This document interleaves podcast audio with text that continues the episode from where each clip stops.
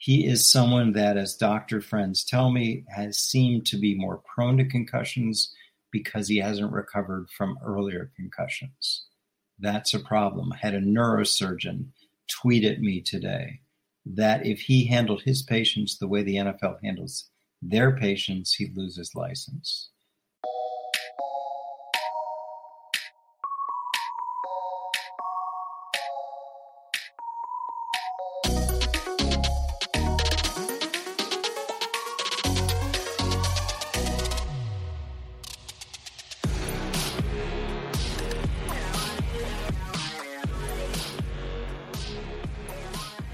Hey there, boys and girls. Happy New Year. Merry Christmas. Happy Hanukkah. I hope you all have been celebrating, enjoying your family, enjoying this downtime, this relaxing time of the year as we get ready for 2023.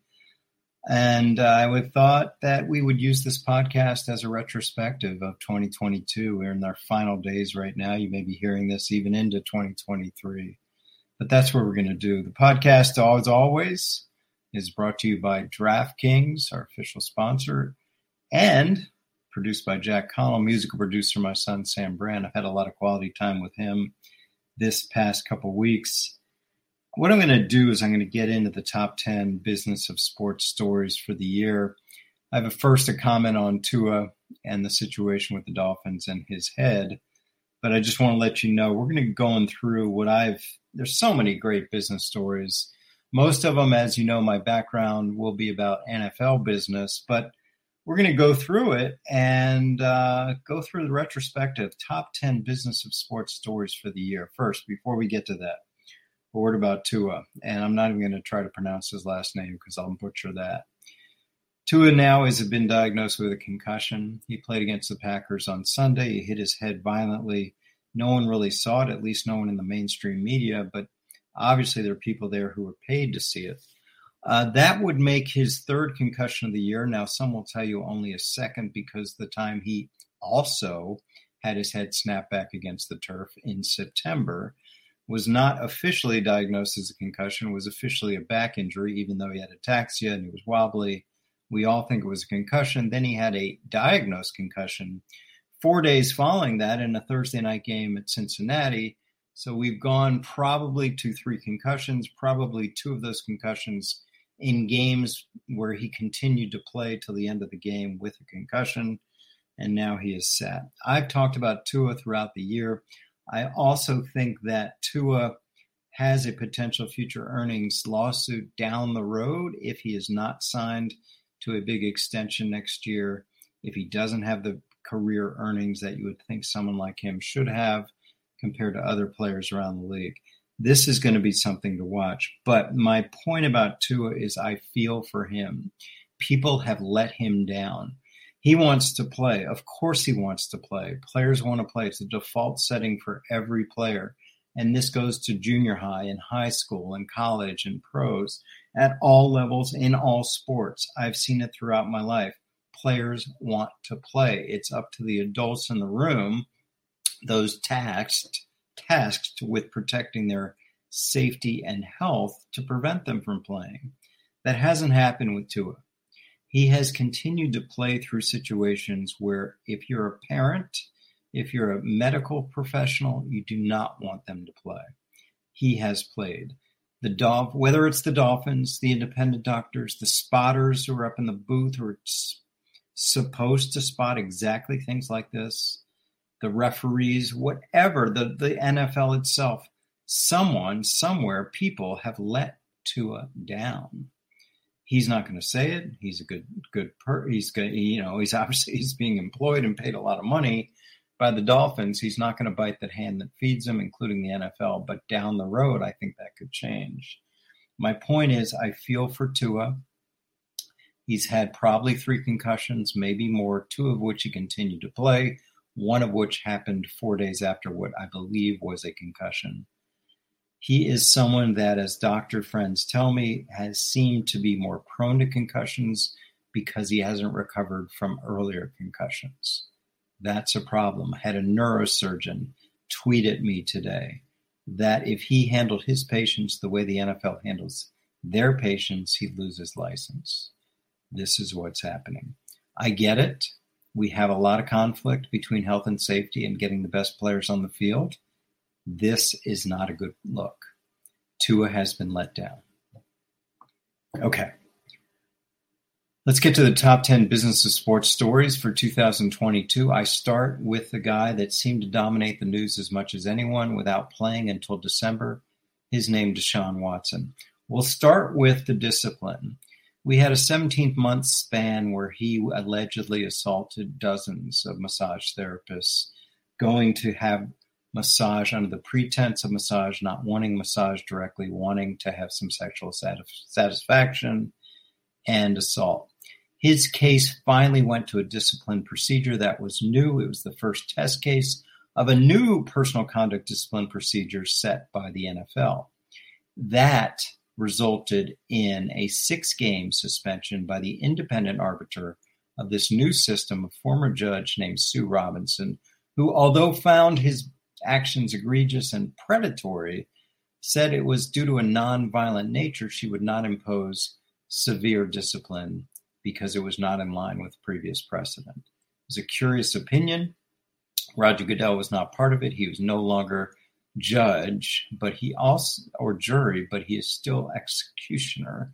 So he appealed, as is right under the CBA, and guess who he appealed to? Himself, designated an appeal arbitrator to hear it, and it never got to him because they settled for an 11 game suspension, almost twice the initial suspension. Why didn't the NFL push this for longer? I think they wanted to get it behind them. Who knows if Watson would have sued in federal court? It just seemed that would be an uphill climb. But Watson reappeared in December on a football field. I never thought he would. I thought the NFL would go to the mat to try to keep him off the field. They decided to keep him off only 11 games through a settlement. That's where we are, even though he was unrepentant in accepting the settlement, and now he's back playing, which is not a good look. And worse on the look is, of course, his contract. The Cleveland Browns rewarded him with the best contract in the history of the sport. It's not even close. It's 230 million guaranteed, fully guaranteed, 5 years fully guaranteed. And the bonus of 45 million this year was not subject to forfeiture at all for suspension. So for his month of playing in 2022, he makes 45.35 million dollars. It's an extraordinary contract. And who got it? Not Tom Brady, not Aaron Rodgers, not Patrick Mahomes, not Josh Allen, not Joe Burrow, not Justin Herbert. This guy. This guy got it in part and unfortunately in large part due to his own misbehavior because the Texans didn't want any part of him. They created this two tier auction, one where they pre qualified teams that would give them three number one picks. And then those four teams, the Panthers, the Saints, the Falcons, and the Browns got to talk to Watson and then became a true auction. And Watson, who kicked the Browns out of the running, eventually signed with the Browns, and now we know why. It's an extraordinary contract, and there's never been one like it. The third part of the Deshaun Watson biggest story of the year is about the contract. The question became, and still is, whether the Watson contract is precedent or an outlier aberration. Of course, the owners wanted to be an outlier, and so far they have won that battle. Three extensions since the deal of Watson Derek Carr, Kyler Murray, Russell Wilson, all huge contracts, but all revert to the old structure of one or two years guaranteed, the rest on the come, the uh, allocation of risk to the player after the low risk early years of the contract. That happened. The one question remains is Lamar Jackson. I'll get to that in a minute. But so far, owners have been able to use the outlier argument to say Deshaun Watson's deal should not be precedent, and it hasn't been. And they've won those battles with players that we all say, why did they even do these deals? But at the time, they had the leverage, we thought, to get fully guaranteed contracts. Murray, Carr, and Wilson, and none did. So, as of this writing, as of this talking, the Deshaun Watson contract that broke all kinds of ground in pushing the envelope for players has no precedent. Has no precedent beyond it. That's unfortunate. Which moves us to the second business of sports story. about the contract that didn't happen. Lamar Jackson with the Baltimore Ravens. He didn't negotiate with an a traditional agent, but he negotiated nonetheless. And he, it seems, was adamant to not accept the traditional structure for that Russell Wilson, Kyler Murray, and Derek Carr just took, but advocate for himself for Watson being a precedent. The owner of the Ravens, Steve Bisciotti, was lamenting the deal of Watson way back at the owners' meeting in March, cursing Steve, uh, cursing Jimmy Haslam, the owner of the uh, Browns, in so many words, basically saying that has changed the game. Well, it didn't change the game, and he stood up to Lamar Jackson and said, "I'm not going to do that." So a stalemate. And Jackson says, "I'm going to bet on himself," but can't really bet on himself because we have the franchise tag in NFL. NFL owners have it all ways. They have this franchise tag which prevents elite players like Lamar Jackson from getting paid. Now, Jackson will either take a franchise tag next year or succumb to the deal the Ravens want him to take, which will be not a fully guaranteed contract, or they may even trade him. But we'll see what happens. But for now, Lamar Jackson has been more productive, been healthier, and been more successful than Deshaun Watson, but he can't get Deshaun Watson's deal. That is what's going on. The owners have shouted outlier to such a cry that the NFLP has instituted a collusion grievance against the owners to see what happens there. So that's Deshaun, that's Lamar. The third business of sports story of the year is maybe the end of days for Commander Dan Snyder. He's Mr. Snyder to you and me. He's the owner of the Washington Commanders, which was the Redskins, which was the football team, which was the team I grew up with, which is the owner that I grew up a mile away from. I did not know him. We're peers. We lived in the same area. But that is Daniel Snyder. he has come under such fire this year. There is a congressional investigation and now report about his behavior. There is a lawsuit from the Washington, D.C. Attorney General.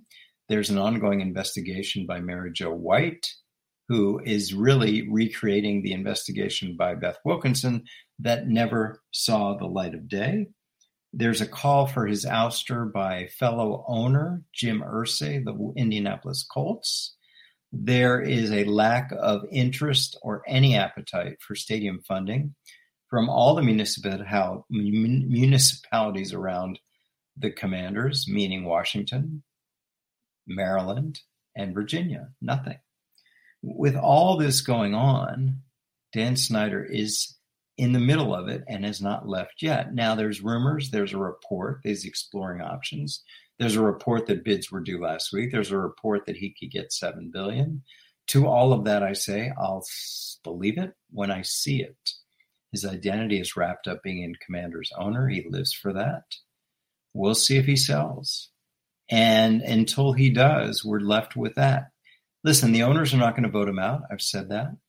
They maybe can Sarver him. That's my phrase for what the NBA did with their coordinated campaign to remove Robert Sarver of the Phoenix Suns, which is happening. Well, can they do that to, to Snyder? Maybe. There seems to be some traction. But as I said, is it the end of days for Commander Dan? I will believe it when I see it. Okay. The next issue we'll talk about, we'll stay with the owners here because we just hit on Daniel Snyder the fourth business of sports story. We're going to mostly NFL, but we'll, venture in other sports here. The franchise sale of the Denver Broncos. Before the Broncos were sold in 2022, the largest transaction for a NFL franchise was the Carolina Panthers, the most recent one, I believe 2018, where where Tepper bought the team, David Tepper, hedge fund guy, $2.275 billion. Well, this is over twice that, right? This is twice that number, $4.6 billion. And it's the Walmart family. It's Rob Walton, whose son-in-law Greg Penner is running the team, and Walton will na- is now the owner. It is the most expensive franchise in the NFL, and oh, by the way, the most disappointing franchise in 2022. They've just fired their coach, Nathan Nathaniel Hackett, before the end of his first season. The Russell Wilson trade and contract seems like a massive mistake. And everyone's asking me already, one year in, when can they get out of it? Well, maybe in 2024, but that is going to be hell to pay if they do. We have the sale, and it just shows you the power of the NFL. The sale is a massive price, not as big as the sale of Chelsea, the Premier League team that is such an iconic brand, to Todd Boehly, the owner of the LA Dodgers and his group, for $5.2 billion. Now there's a couple Premier League franchises that are also iconic, potentially for sale with Man U, Manchester United, as well as Liverpool. So we'll see where that goes. And as I just mentioned, with the Phoenix Suns having a new owner after the old owner was sarvered out of the way, Matt Ishbia, 42 year old mortgage lending tycoon, a former walk on for Michigan State basketball, got a championship in 2000. He becomes the new owner, and that purchase price is supposedly $4 billion. Previous high purchase price, 2.2 billion for the Nets by Joe Tsai. So you can see the appreciation of these massive, massive franchise valuations. That's what's going on. It certainly happened in the NFL with uh, Ishbia. It happened at the Premier. I'm sorry, with the NFL with Walton, and it's happened in the Premier League with the Chelsea price, and of course now in the NBA with Matt Ishbia is paying four billion valuation for the Phoenix Suns.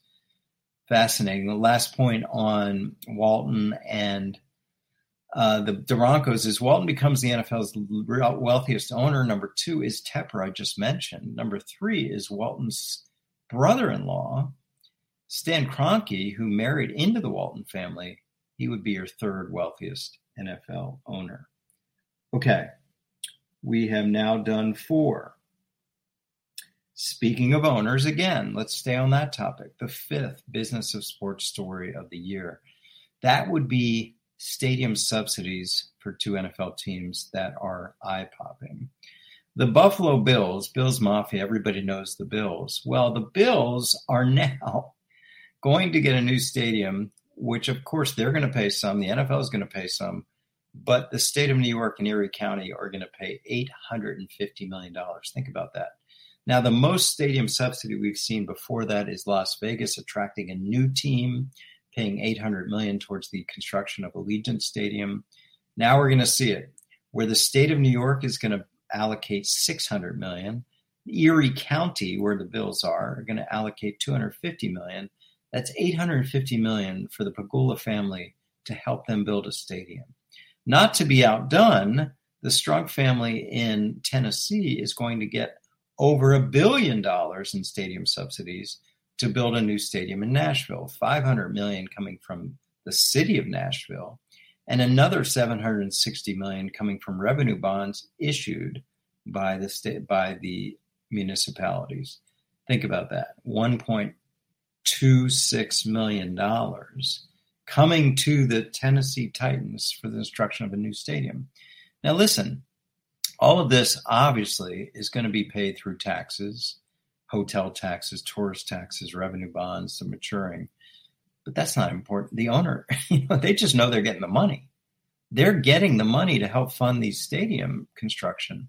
And that has happened in these two markets as well. It's really something where these owners, of course, the municipalities, the public funding does not get any value when the franchise sells, which could be for four, five, six, seven, eight billion dollars. So these owners have the best business model known to man, which is socialize cost and privatize profit. Okay, we'll get to the, the next five business of sports stories of the year in 2022. After word from Rocket Money, Rocket Money is formerly known as Truebill. It's a personal finance app that finds and cancels your unwanted subscriptions. It monitors your spending, helps you lower your bills all in one place. Listen, over 80% of people who have subscriptions, they forget about it, like me. Remember that streaming service you bought to watch one show, that free trial you never used? Rocket Money can quickly and easily identify your subscriptions you can stop paying for the ones you don't want. It makes canceling subscriptions easy as one click. Find the subscription you don't want, press cancel, Rocket Money does it for you. No more long hold times with customer service or the tedious emailing. There's 3 million people have used Rocket Money, saving an average of $720 a year. Listen, I've got unused subscriptions. You do too. Stop throwing your money away. Cancel these unwanted subscriptions. Manage your expenses the easy way. Go to rocketmoney.com slash BOS. That's Business of Sports. That's rocketmoney.com slash BOS. One more time, rocketmoney.com slash BOS. Stop throwing your money away.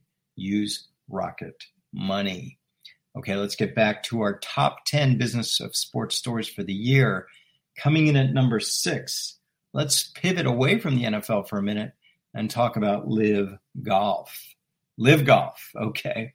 In my history as a person, I've never seen an upstart league take on an existing monopoly sports franchise, sports property. Certainly nothing in the NFL, nothing in the NBA, nothing in National League Hockey, nothing in uh, baseball, nothing in soccer. There's never been an upstart league to say, hey, we're here and we can compete and we can get the best players. Not even close. Well, we got one in golf we got one in golf. We've got the PGA and we've got LIV. And it's hard to say right now who's got the best players, right? Imagine saying that in any other sport. It's hard to say which league, which tour, which entity has the best players. Well, we know what the PGA is. LIV is a newly funded tour that is being funded by the Saudi Public Investment Fund now, whatever you think of, of the Saudis or wa- sports washing or all that, here's the fact they have unlimited resources. They have unlimited resources. End of story. In other words, they're going to get who they want to get if there's any interest at all. We're not talking about just the older guard, such as Greg Norman, such as Phil Mickelson, who reportedly is receiving $200 million. We're talking about young stars in the sport, younger stars, Bryson DeChambeau, Brooks Koepka, and of course, Dustin Johnson. They're in the LIV Tour. And now there's a big fight, of course. There's a fight about antitrust. There's a fight about what they can and can't do. There's the PGA suing LIV, LIV suing PGA. This won't go to court probably till 2024. We won't have a decision for quite a while. In the meantime, they will continue to fight. They will continue to have separate locations. LIV Tour just announced three more events in 2023 in the US. It's happening. This is such an, a unique time in sports for a sport with an established tour, established entity being on the ropes with a new entity. And the entire reason is, of course, funding. Now, the one thing the LIV Tour doesn't have, of course, is a network deal, a media deal beyond YouTube, beyond something that's small. The question is, do they even need that? well, they need that for a little more mainstream coverage, but they don't need it for money. they don't need it. I mean, they don't need it for people coming to watch because they got the players. So, yeah, they need it, but they don't need it. LIV golf versus the PGA. Hard to distinguish which has the better players at this point. Of course, PGA is going to have Tiger. They're going to have Rory McIlroy, the stalwarts that aren't going to leave. But geez, I mean, the Patrick Reed, all these players going to LIV. Um, and you know, LIV gives a guaranteed amount. PGA, you miss the cut, you don't get anything. LIV, we've seen pictures of private jets to the events not only not only the players but their families, the caddies, all those kind of things. It's an issue. Okay, that's number six. Number seven. Um, speaking of TV, and speaking of YouTube, NFL has YouTube in the fold. The NFL media deals 120, 110 billion dollars. We this was the big story last year. 110 billion over the next 11 years with ESPN, with CBS, with NBC, with Fox, with Amazon on Thursday nights. That was done. There was one piece left of the media puzzle for the NFL. That was the Sunday ticket, formerly owned by DirecTV, who's bowing out after this year. the bidding went out. We heard about Apple, we heard about Amazon, we heard about Google. I didn't think it would go to Amazon because Amazon's already in the fold. They already got quote unquote Amazon. So it was between Apple and Google, and that's quite a quite a battle to have coming your way. But they chose Google and its YouTube division, and this will be an interesting thing. But it's two billion a year that could go to two and a half with incentives. So the total tally for NFL media over the next 11 years is going to be something like 125 billion dollars. Think about that. 32 teams, that's 400 million. 400 million a year just for media. You know, the cap is maybe it'll go to 300 million. I mean, this this is just amazing. The NFL power never ceases to amaze what they can garner out of media deals. And you know what? They have an out in these deals after seven years. The YouTube deal is only seven years. So it could go higher. It will go higher. Already we're seeing, you know, the Cowboys Raiders game getting 42 million people on Thanksgiving. It's like there's no limit. Ratings don't even matter now that they got these deals, but these deals may actually look like good deals, not for the NFL, but for the networks, the way these things are going. So YouTube's in the fold. That's our seventh business of sports story for the year. Back to the NFL, I want to talk about number eight, the wide receiver market. No position in the NFL grew this offseason like the wide receiver position. Now, this is something that every year seems to be one position jumps out, but this one jumped out more than any position has in as in recent memory that I can think of. So it starts with free agency. Christian Kirk, free agents are always going to get overpaid because they have the bidding process. Kirk gets about 24 million a year from the Jags. Christian Kirk, a lot of people don't even know who he is, becomes the highest paid receiver. Then the two trades: Tyreek Hill going from the Chiefs to the Dolphins, Davante Adams going from Green Bay to Las Vegas, both of them in the 25 million a, a year range. And that is because they were traded for big, big packages. And that's the deal. They get a trade and sign. So now we got a new market. And then a couple veterans follow up. Cooper Kupp gets upgraded. And uh, we also saw a new contract. I mean, Cooper Kupp is another one. But then we talk about the young players. And that really is the game changer in my mind. The game changer of the year for contracts was the trade of AJ Brown during the draft from Titans to Eagles for a first and a third round pick. The key is they have a new contract at 25 a year. That's not for a veteran, right? That's not for Davante Adams, Tyreek Hill with skins on the wall, Cooper Kupp. This is for a young player in a rookie contract. So he had one year left on his rookie deal at minimum wages, whatever it was, a million dollars, and he goes to 25 a year. That sign and trade changed the game because soon after that, three other players from the AJ Brown draft class all got upgraded to a similar amount.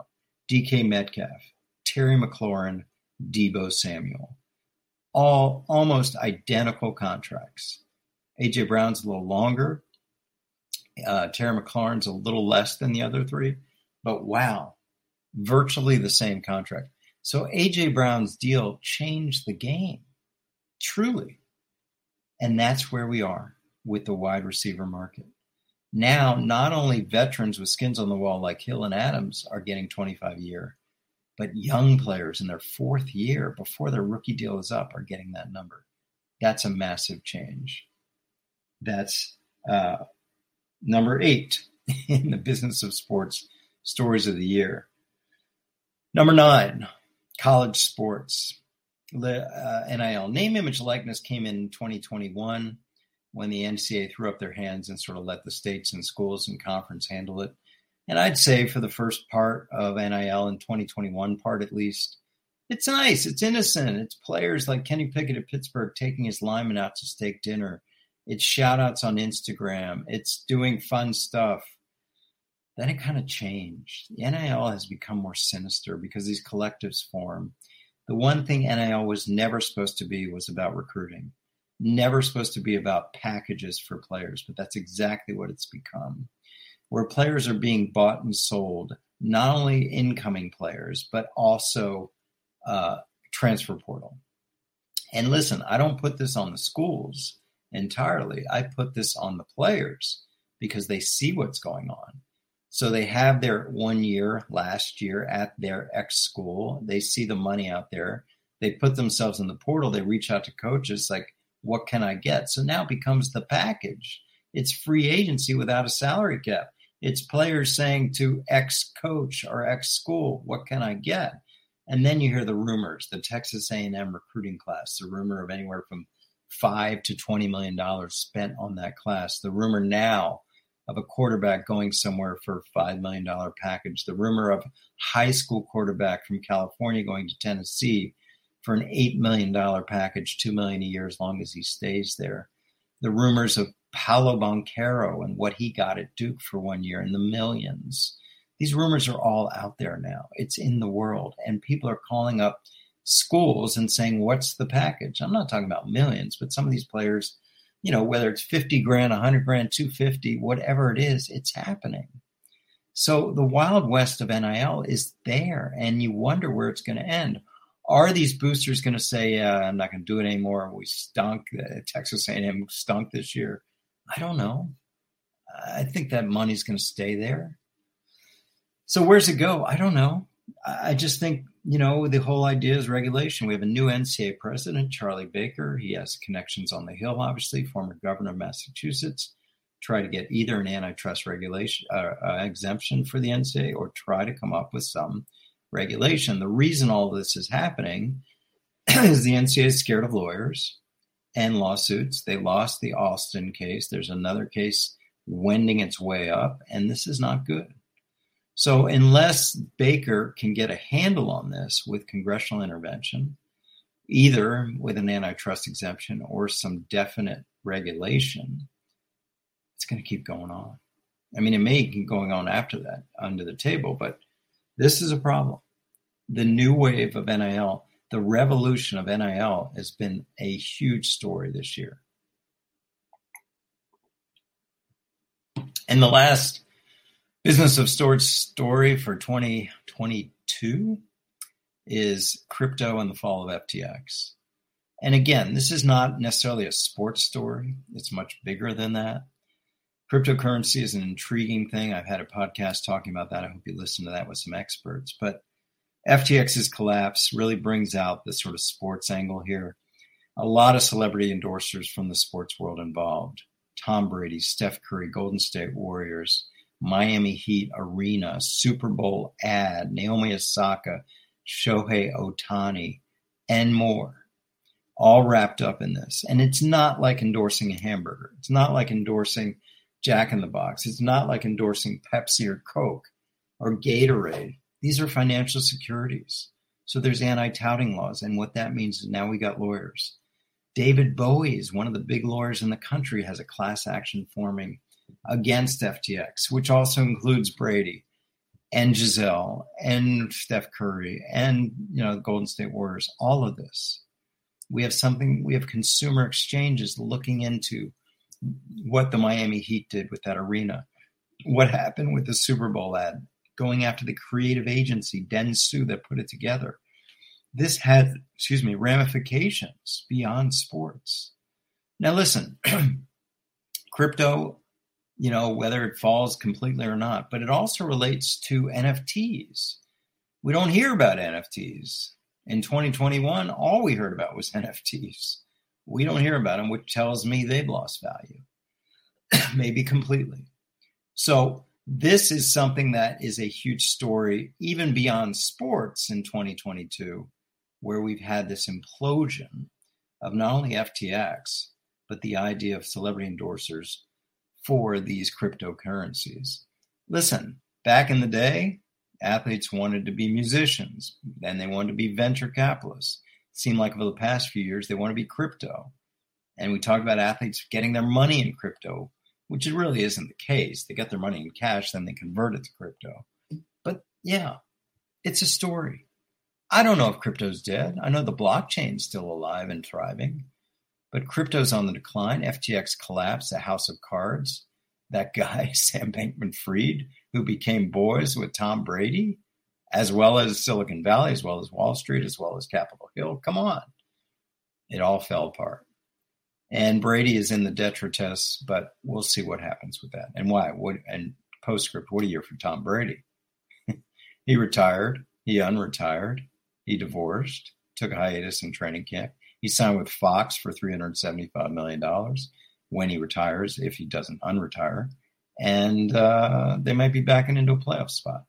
All right, that'll do it. Those are the top ten stories of the business of sports for 2022 as your host, Andrew Brandt sees them. Hope you enjoy that podcast. If you enjoy my stuff, you want to get my newsletter at Andrew Brandt, andrew-brandt.com. Sign up for the Sunday 7. You can also sign up for my daily videos and my weekly meetings you get through the Sports Business League. Go to andrew-brandt slash dot com slash SBL. Instagram Reels every week, every day at Andrew Brandt 2 Twitter, of course, Andrew Brandt. If you like this podcast, give us a rating if you would and some comments and share it with a friend. Hope you find it unique, interesting. Hope all your wishes for 2022 came through and you have a wonderful, effective, safe, healthy, and balanced 2023. I will talk to you once we're in 2023. That'll do it. Thanks to my producer, Jack Connell, my musical producer, my son, Sam Brandt. I'll see you in 2023 next week. Another edition of the Business of Sports with Andrew Brandt.